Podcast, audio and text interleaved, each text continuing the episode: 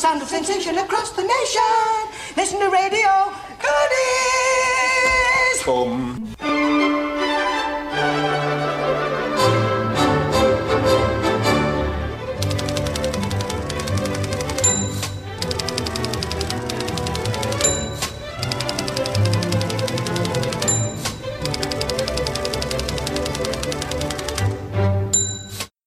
Hello, I'm Dave, I'm Tom. I'm Richard. I'm Rob. and welcome to the Goodies Pirate Podcast.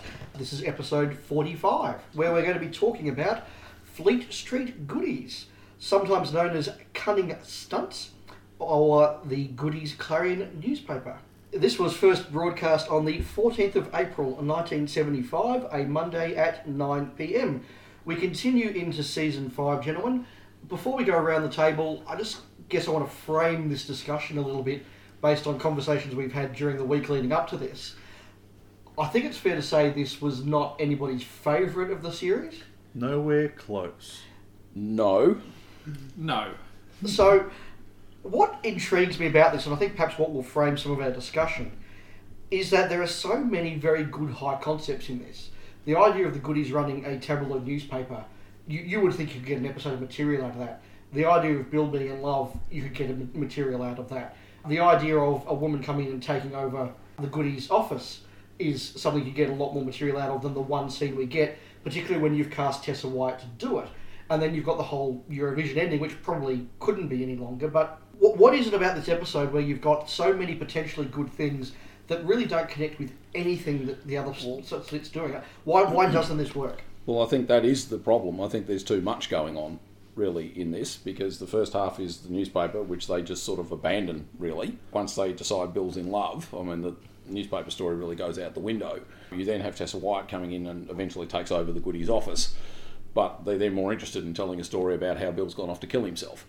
So it was pretty disjointed. Fair enough. Tom, what did you make of it all? This is the first time I've actually looked at this episode in many, many years, and I tended to remember it was better than it was.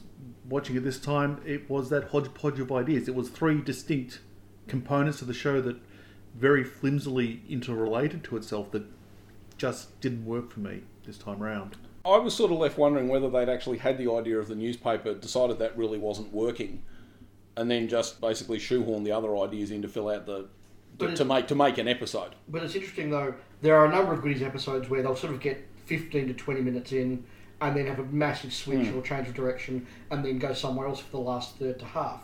This one still though has the plots interacting because they do go back to the newsroom. Bill sort of does everything interacting. It's very strangely structured. Rob, what did you think? Look, I can only echo what Tom and, and Richard have said. It is disjointed. None of it really goes anywhere, even though by and large it is sort of gently amusing. Uh, I, I thought the episode was more of a throwback. Uh, I know as we go further into season five, we're looking at what is you know regarded as classic goodies. But I thought, I thought this was a bit of a throwback to sort of there's uh, there's there's scenes in the office and then they go and have hijinks out, outside. And uh, I think it's telling that this is a sort of episode that the audience at the time would have expected from the goodies, and not necessarily some of the more sophisticated humour that comes later. Yeah, it does stand out a lot given the episodes that surround it, particularly the ones we're going to be talking about over the next three or four weeks. One thing I can sort of echo what you said, Tom. I certainly saw this a number of times when it was broadcast when I was a kid. It's not one that I remembered particularly well, so I haven't gone back to, and neither is it one that, you know, in the last 20 years people have said, oh, do you remember that one? It's really good, check it out, or mm. I really wish this one would come out on DVD. It's sort of been forgotten, so I haven't gone back to it. And there were large chunks I'd completely forgotten. In fact, there was only one joke that really I, I remembered very strongly, and I'm, I'm going to Yeah. have that as my, my gag of the week later on. So yeah, it's a strange one, but there are some positives in there, so we'll find them as we explore them. So we'll get into it. It opens with the goodies Clarion and Globe, which is an interesting one because it's one of those ones where we've just the goodies have decided this week we're running a newspaper. They haven't been hired, they haven't done any background. There's just open and they're doing a newspaper. It does. It starts off with the, the newspaper music intro, which is a song called "The Typewriter." Yes. uh, a little novelty song. Well, it opens with Tim obviously trying to man the phones in the newspaper office and, and doing different voices depending on which desk he's being, while Bill just sits there just gazing off into space, which is actually quite well done considering everything that's going on around him. Uh, yeah, it's not bad, and you get Tim getting to do a whole lot of phone humour and passing them on, and the various conversations like upside down with a goat, which I wasn't expecting. Typical tabloid fare there, I think, for the 70s. And, and that's the thing. They kind of make a few jokes about big bosoms and all that sort of thing, but when you think about what you could do with the whole tabloid newspaper thing, the goodies would have been brilliant at sort of satirising. They really don't go there. This episode really is a, and as we've discussed earlier, is a, a missed opportunity because mm. there's a, there's a whole episode looking at tabloid newspapers, and there's you know all the tropes of the goodies could be included here, where two against one, one of them goes power mad with like a Rupert Murdoch sort of character, and for whatever reason they've just completely abandoned it and just gone off in a different direction, which I think is probably one of the big missed opportunities in the series. Yeah, I mean, Graham does get to sort of come in and they do a bit of making fun of lame headlines and hmm. trying to turn non events into headlines. What I found in this episode that I, it actually goes back, I think, to the first series. There seems to be a more, more use of risque humour. There's talk of bosoms. There's talk of crumpet.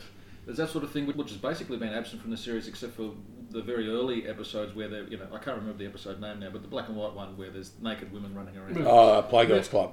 Yes, so that struck me watching it again uh, a couple of days ago. So they move into the first filmed insert or the first montage, which I actually must admit I didn't remember that well, but I got quite a few laughs out of this one. There's some very clever stuff in there. There's also some slightly disturbing stuff in there, like the domestic violence scene. Uh, yes. Yes. I did note they have a streaking Harold Wilson and the flashing Prince Charles, which apparently were cut when the UK, when they were repeated. Oh, really? Yes, uh, they were in the original broadcast, but apparently they were cut for the repeats. Yeah, there you go. Uh, but that's very clever where they have the, the, the naked man walking by and then the police get him and dress him and it turns out to be Harold Wilson, the Prime Minister. And yes, look, by this stage, I mean, we, we mentioned a couple of weeks ago that Charles had been asked and was willing to appear in the goodies and had been politely told no. So I think from now on we actually get, particularly in this episode, quite a bit, bit of a running gag about Charles not appearing. Yes. Um, which is obviously a bit of an inside joke for them, but now that we know that, we can share in the inside joke. Yes. But I, I thought that was really quite funny. You know, Tower Bridge falling down, Bill not noticing, his hat flying off. Uh, I, I got some Yeah, yeah, I did. I thought that was quite an entertaining little sequence. It was. Well, he doesn't come back with the story. I mean, he's extra, extra, read all about it. My hat blew off. Yeah, which does lead to Graham analysing what Bill's problem is. yes. it, it can only be one thing. I'm in love. Oh, so it's not her. I think you and I might be headed for a snap at the end of the uh, at the end of the episode. I think. No, look, uh, uh, this isn't too bad. It then, this is where I think it actually does start to take the turn down the path towards slightly dull. Well, well, what do you guys think of where it goes from here? So from here, of course, once they decide Bill's in love, they then elicit how he's in love and how the Tessa Wyatt's father, Yeah. Sir Joshua Makepeace, gets offered his daughter's hand in marriage to anyone who can make him laugh. They want a story how ace reporter pulls high class crumpet. so they decide, obviously, then they're going to go and make sure Bill does marry Tessa Wyatt. Now, just to cut you off Yes. there, it's interesting at this point. I get confused here. I think the script's a bit ambiguous. Mm, yeah. Whether the idea is that Bill is just in love with a celebrity, or whether he actually has had some interaction with her. He really did almost hold her hand because at first you think it is just a celebrity crush, but later on she says, "Oh, William, it could never, be, it could never work," or you know, we've tried and it's boring mm. or something. So, how, how did you guys take that relationship? Look, it's very bare bones, isn't it? I mean, it's it's sufficient to generate what little laughs there are in that whole sequence. I think. Ha- having said that, I did actually find the scene where they're trying to Tim's trying to teach Bill the joke, and then Graham sort of does that, and then oh, that is the joke. Oh, I did actually think that was quite funny. Uh, Graham, Graham's bit at the end is quite funny. I found a lot of that scene and sort of what follows it actually quite tedious. Uh, partly because Bill sort of has gone from being in love and looking into the distance to actually being really pathetic. And, and depressed and miserable. Yeah, yes. and all of that, look, you know, hey, let's take the picture off you. Oh, no, don't, don't, no, no, no. Yeah. I, I just sort of thought that sort of went from being funny to just, you know what, you're actually kind of being pathetic now. very, very sad Yeah. as, as a person. I, I don't think the goodies have ever gone that far with a character before, have they? No, They- they- probably not. Their own character, not being a housewife or anything else like that, but the actual goodie themselves is just being, as you said, a pathetic Mm. No. part of themselves. you Well, know? Tim, Tim bursts into tears occasionally, but it's yeah, not but, quite that, the that, same but, thing. but that's that is the character. Yeah, you know. yeah. So Bill had never gotten that bad before. Yeah, and the attempts at humour are just Well, the joke is meant to be that it's not a very funny joke and that Yeah. the comedic noises they're making aren't that good, but they're just so terrible as to not re- even remotely realistic. And then Sir Joshua Makepeace comes in with the um, the hair and the moustache and the glasses and making funny noises, and I get what it's trying to do. It didn't land for me. No. Yeah, it's pretty broad, and I think it's so broad that it just doesn't work. No, I mean it is another appearance of Roland McLeod under that makeup. So You might yes, mention him at this moment. This is one of his eight goodies appearances. Eight. yes, eight- eight goodies appearances, as well as Broaden Your Mind. He was in the two Ronnies. He was in the episode of Ripping Yarns Escape from Stalag Luftwaffe, which I think is the, by far the best episode of that series. oh, I like Tomkinson's school days myself, but And you can't go past Eric Olthwaite. oh yeah, uh, a- yes, No, yes. I've, I've, I've got too many Yorkshire relatives for Eric Olthwaite to be funny. It's just too real. It's a documentary. That's right. Oh, it really is. he was in quite a few episodes of Grange Hill as a recurring character for one series. He was one of the caretakers. Uh, he was in a fish called Wanda, and he did 23 episodes of Coronation Street. Well, there you go. So he obviously had fairly regular work for quite a while and went into a lot of series. So yeah, Ronald McLeod turns up again. That then leads to Bill failing and being sacked. Graham gets a very good little monologue at that point. We've come to know you as someone we employ. Yes, they refer to him as a dog. I again, I actually thought that was quite funny. Everybody who works for the Goodies Clarion Globe, take a step forward. Not, so, fast. yes. yes. Over the years, we've come to look down on you, and they present him with the engraved block of cheese. Mr. William Edgar Oddle, Oddle. yes, and they then put out the ad to horror replacement. horror that's right. replacement. They do have the lovely line, frustrated pop stars need not apply. Their ad is initially answered by a Mr. Wise, but Yes. he wants to bring his mate, His mate Eric, yeah. Prince Charles. Well, I think of Prince Charles, but it sounds like Blue Bottle from the Goons. But that Prince Charles gag is though very funny as well. because Yes. It, it does include the line, he just has to square it with mum. which, which clearly has to be a reference to him not being allowed to appear in the previous episodes. oh, I think so. Mm. Uh, and then, of course, when they open the door, they hear the Monty Python march. Uh, yes, the Liberty Bell March, which gets a big cheer from the audience as any Python reference does. Yes, uh, although they cover it up as being the band of the Coldstream Guards. Yes, which is very clever. And Wendy Craig is uh, is the other one mentioned in that scene. Yeah, I didn't get that one. No, I don't know. I know she was in. Wendy Craig was a very popular actor at that Uh, time. yeah, in she a was. lot of shows. She was in it, and Mother Makes Three, Yeah. and, and then Mother Makes Five, and then she went on to be in stuff like Butterflies Exactly. And was a, a drama very, series called very Nanny. busy, very busy person. I, I don't quite know whether there's a, an actual cultural reference there to something she was doing at the time that, that would have. Well, you would think with the topicality of Prince Charles sort of not being on that she was Yeah. probably hot at that time, so just throw her Yeah. in because she's well known. And there's a gag in there somewhere. And then later on, he says that uh, they also tried to replace him with Nicholas Parsons. Yes, which is the uh, the low point for, for his life. Yes, uh, Sir Charles Forte.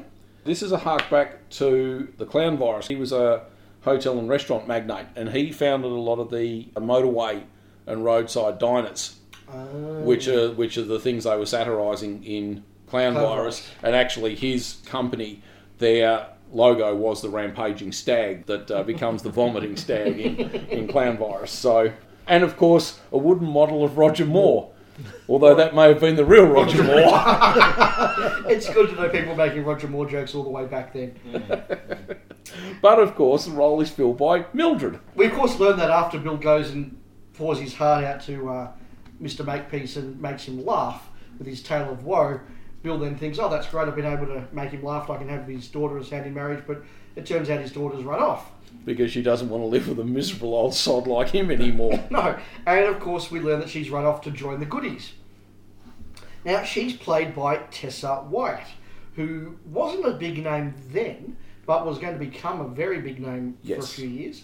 At this point, she was probably most famous for being Mrs. Tony Blackburn. Uh, yes, quite probably, because Robin's Nest was a little while after this. Was she in Man About the House before that, or just No. In, so she was just in No, Robin's Ri- Nest? no, as the Richard spin-off. O'Sullivan was the only carry on from there. Yes.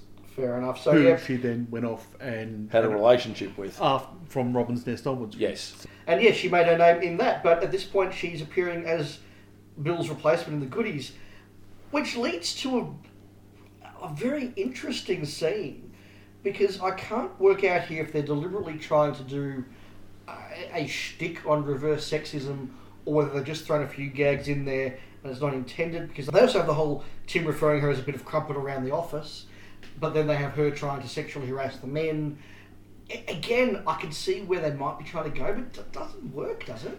I don't think it works today, but being employed in the early 80s and things like that, that was a workplace culture. Oh no, no, I get, I get, I get that aspect. You know, that, that that's, that's the way females were treated around the office. I, I get I get exactly what they're trying to say. Yeah, I, I, no. I don't I don't I don't, No. I don't doubt that for a moment.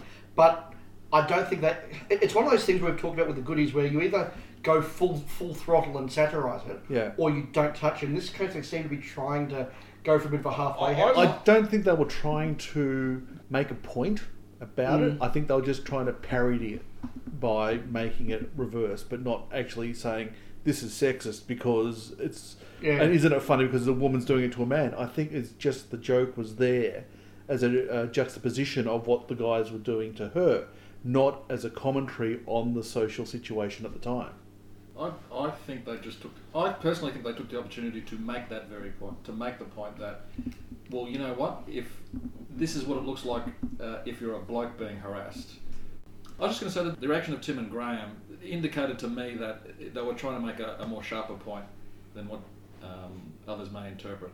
But that's just me. I think one of the reasons why it does fail to land is although the stuff with Graham playing the male bimbo is very funny and Graham does it very, very well, you kind of can't make the point that women are being badly treated in the workplace and then have Graham, who's you know your lead goody, filling that role very willingly, being harassed. Yes, that's true. That is definitely true. Mm. And look, we've said before that the goodies always seem to make the decision. You know, do we go for the gag or do we go for the, the political point? And they've clearly gone for the gag. And as I say, Graham being the dumb blonde secretary is really, really funny. and He's really good. And the, the moment when you know, she comes over, you know, come on, Mr. Garden, sit on my lap, take your glasses off. No, this isn't going to work, is it? it's very funny, and I'm glad they've gone with the, the gag. I don't know what you mean, miss. Of course, she sacks Tim, even though that she has no power to, but she sacks Tim, and then Graham says, I'm out too. And they decide that they miss Bill, they want to go after Bill, and they want to get rid of her, and just leave her in the office as they run to find Bill, and that's the last we see of Well, our guest that, star. that, that was one of the notes I had. The, the Mildred storyline, or indeed what happens to the newspaper, is just left totally unresolved. Mm. I mean, look, obviously at the end they're in bandages, and we don't actually see what happens to Bill either. Mm. But uh, mm. at the end they're in bandages, and she's presumably just left running the office. Well, that, well, that's just it. She's in one scene, really, for the whole episode as a guest star. Must have been the easiest week of work ever. They then get into the whole Eurovision raving loony contest, clearly meant to be a satire of the Eurovision Song Contest. Yes, even down to the presenter, because Katie Pimple uh, Yes. is a play on a lady called Katie Boyle, who had presented, because they used to, each country obviously used their own presentation of the event, and she was the UK's presenter a number of times. I found this whole thing didn't really work for me. I think some others of you may have enjoyed it more. One point I did note here is that the announcer sort of being done in that muffled vo- voice. That was really odd. You know, I know. It must have been something at the time because uh, going into the albums and later on they released Nothing to Do with Us, and one of the songs is about putting a song into the Eurovision Song Contest. Right. I wish I had something to say. Right. And they do the reading of the points and uh, as, as if it's being announced there, but a lot of it gets down to that sort of like muffled thing of Okay. you can hear all the other countries around them doing their own Well, broadcasts. well, that's the thing because each country do their own broadcast Yeah. from there, and so whether whether it's a play on that, perhaps. Yeah, maybe. Rob, were you I was just going to say, it could be just as, something as simple as if you listen to a, a, a race call, the announcer is speaking so fast that his voice tends to sort of blur into. and over a tannoy system yeah, Yeah. So it could be sim- something as simple as that. could be. What did you guys all make of this final sequence? Well, this was the part of the episode that I remembered the most from when I was younger. Yes, likewise. and uh, which is not surprising. I mean, it's a, it's a number of very striking visuals. Uh, you know, Bill about to be cut in half, uh, the train running over the boys, which I thought was very well done. I really enjoyed it. This this even though this is an episode of three thirds, I, I enjoyed this one really a great deal. Yeah, a lot of them didn't really work for me, but I will say the gag with the train was by far my favourite when they set up the level crossing to stop the truck and then the train comes the other way. I, I thought that was well done. I actually enjoyed the whole sequence. On a technical level, there is some very good stunt work being done in there. The one that grabbed me actually was a bit where Tim and Graham are on the ladder Yes. that then collapses. Mm. Because that is them on the ladder, and that, that's extremely well done. Oh, it's technically very well done. And, and I think some of the jokes, I mean, just talking about the, the thing with the train, I mean, they, they're straight out of Roadrunner. Yes. You put up the barriers and suddenly a train appears from nowhere. Um, there's a bit where Bill pushes the button and he can push it as many times as he wants, but as soon as Graham walks up, he gets punched in the face. It's, it's, it's all very Buster Keaton-ish It, it is. as well, which um, is quite good. And they also fall back onto their lambasting uh, the various uh, ethnic stereotypes. You know, the Scots and I think the. Uh, Oh yes, when they're doing the falling down, they do the Spanish flamenco Spanish, yes, dances, exactly. and then the Scots. Yeah. And I must admit, some of that stuff where they're running around and slipping on the banana peels. That's Um, very again, well done that was well done. Mm. But Technically, excellent.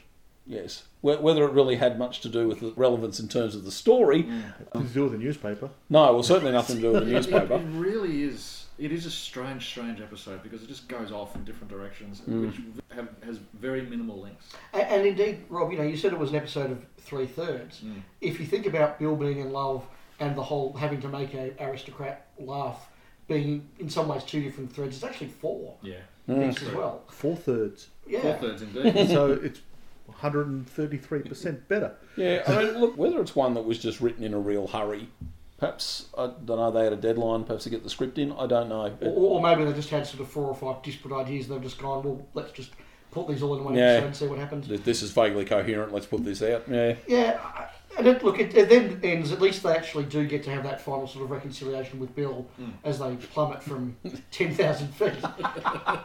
and, and it's got look the, the, the old but lovely gag of the parachute opening seconds after they hit the ground, which is very well done. The, the fall against the CSA, that's all quite well Yep. done, and they all get to become friends. But you're right, Bill isn't in that final shot. No, so we don't know what happens to him. Maybe he did succeed in killing himself. Or perhaps the parachute worked just in time for him.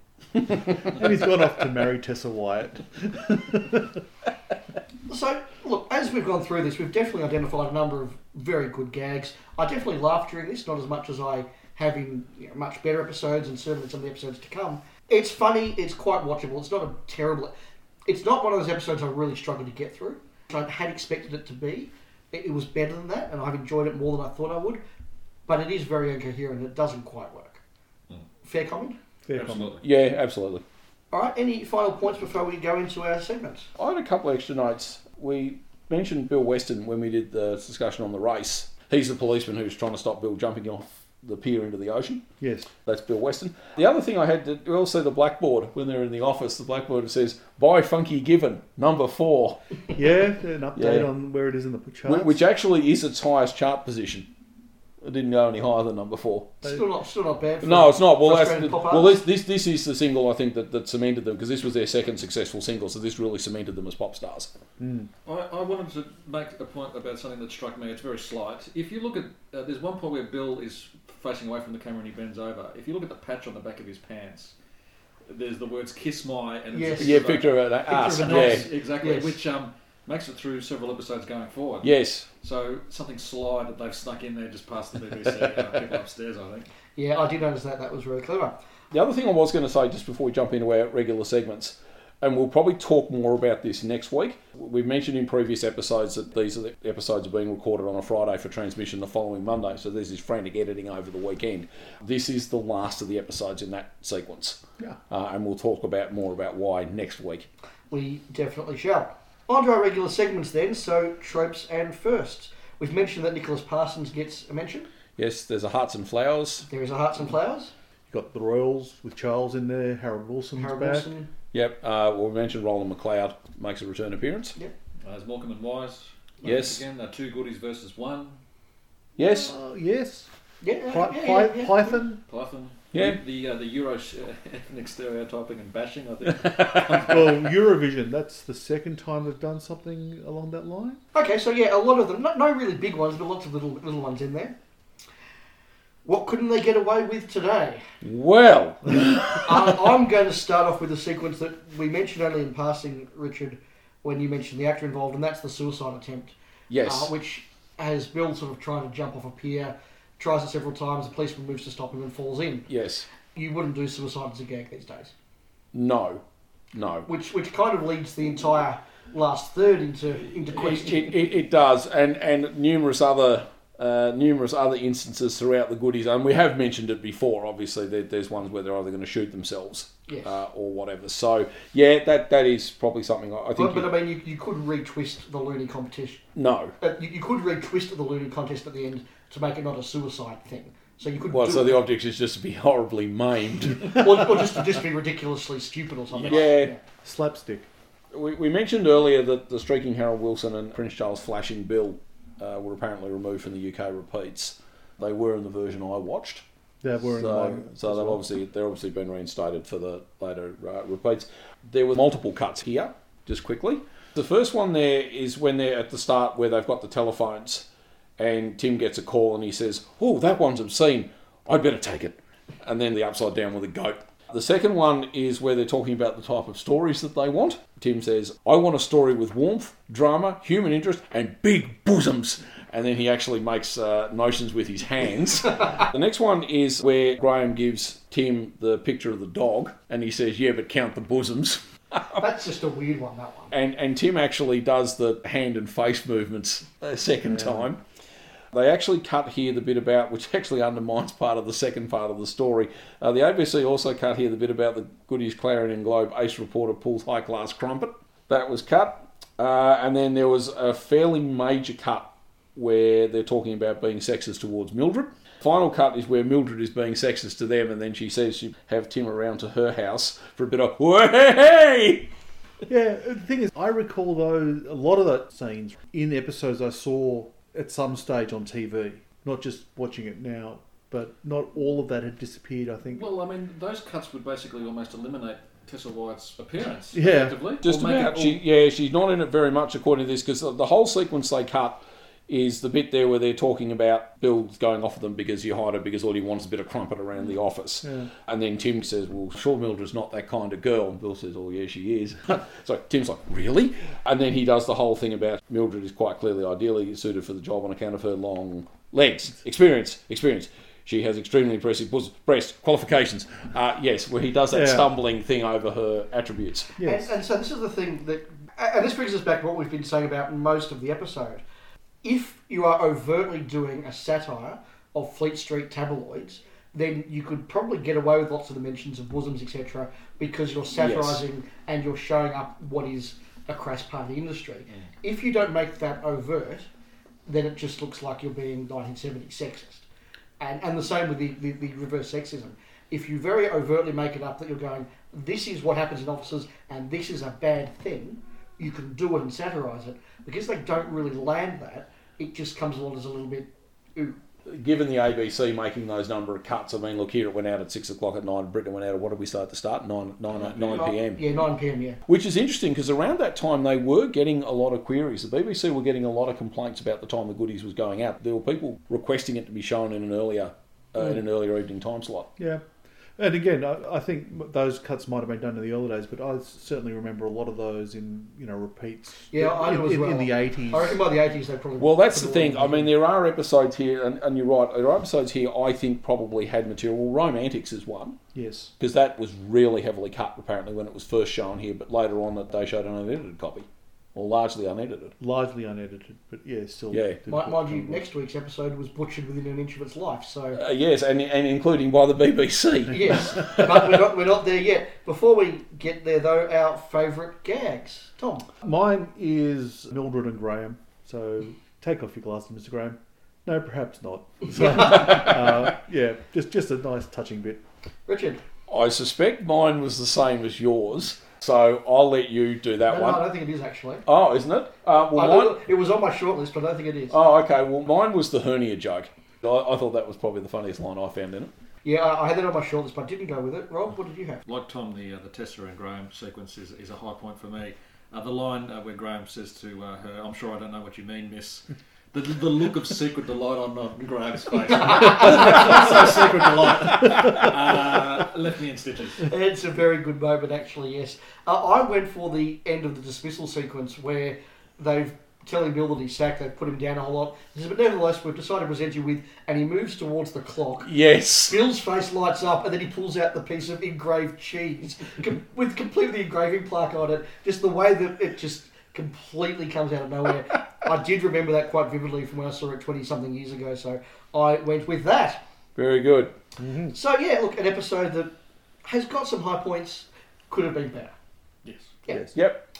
Well, next week we're going to be back with South Africa, but while you're booking your package tour to South Africa, why don't you go via the Black Forest? You've been listening to the Goodies Pirate Podcast, the Australian podcast that puts the good in goodies. If you've enjoyed what you've heard, please do leave us a review on iTunes. We'd love to hear your thoughts on this episode or your thoughts on upcoming episodes. So please drop us a line by email at pirategoodiespc at gmail.com, send us a tweet at, at pirategoodiespc, or find us on Facebook at facebook.com stroke pirategoodiespc. Goodies, goody goody yum yum.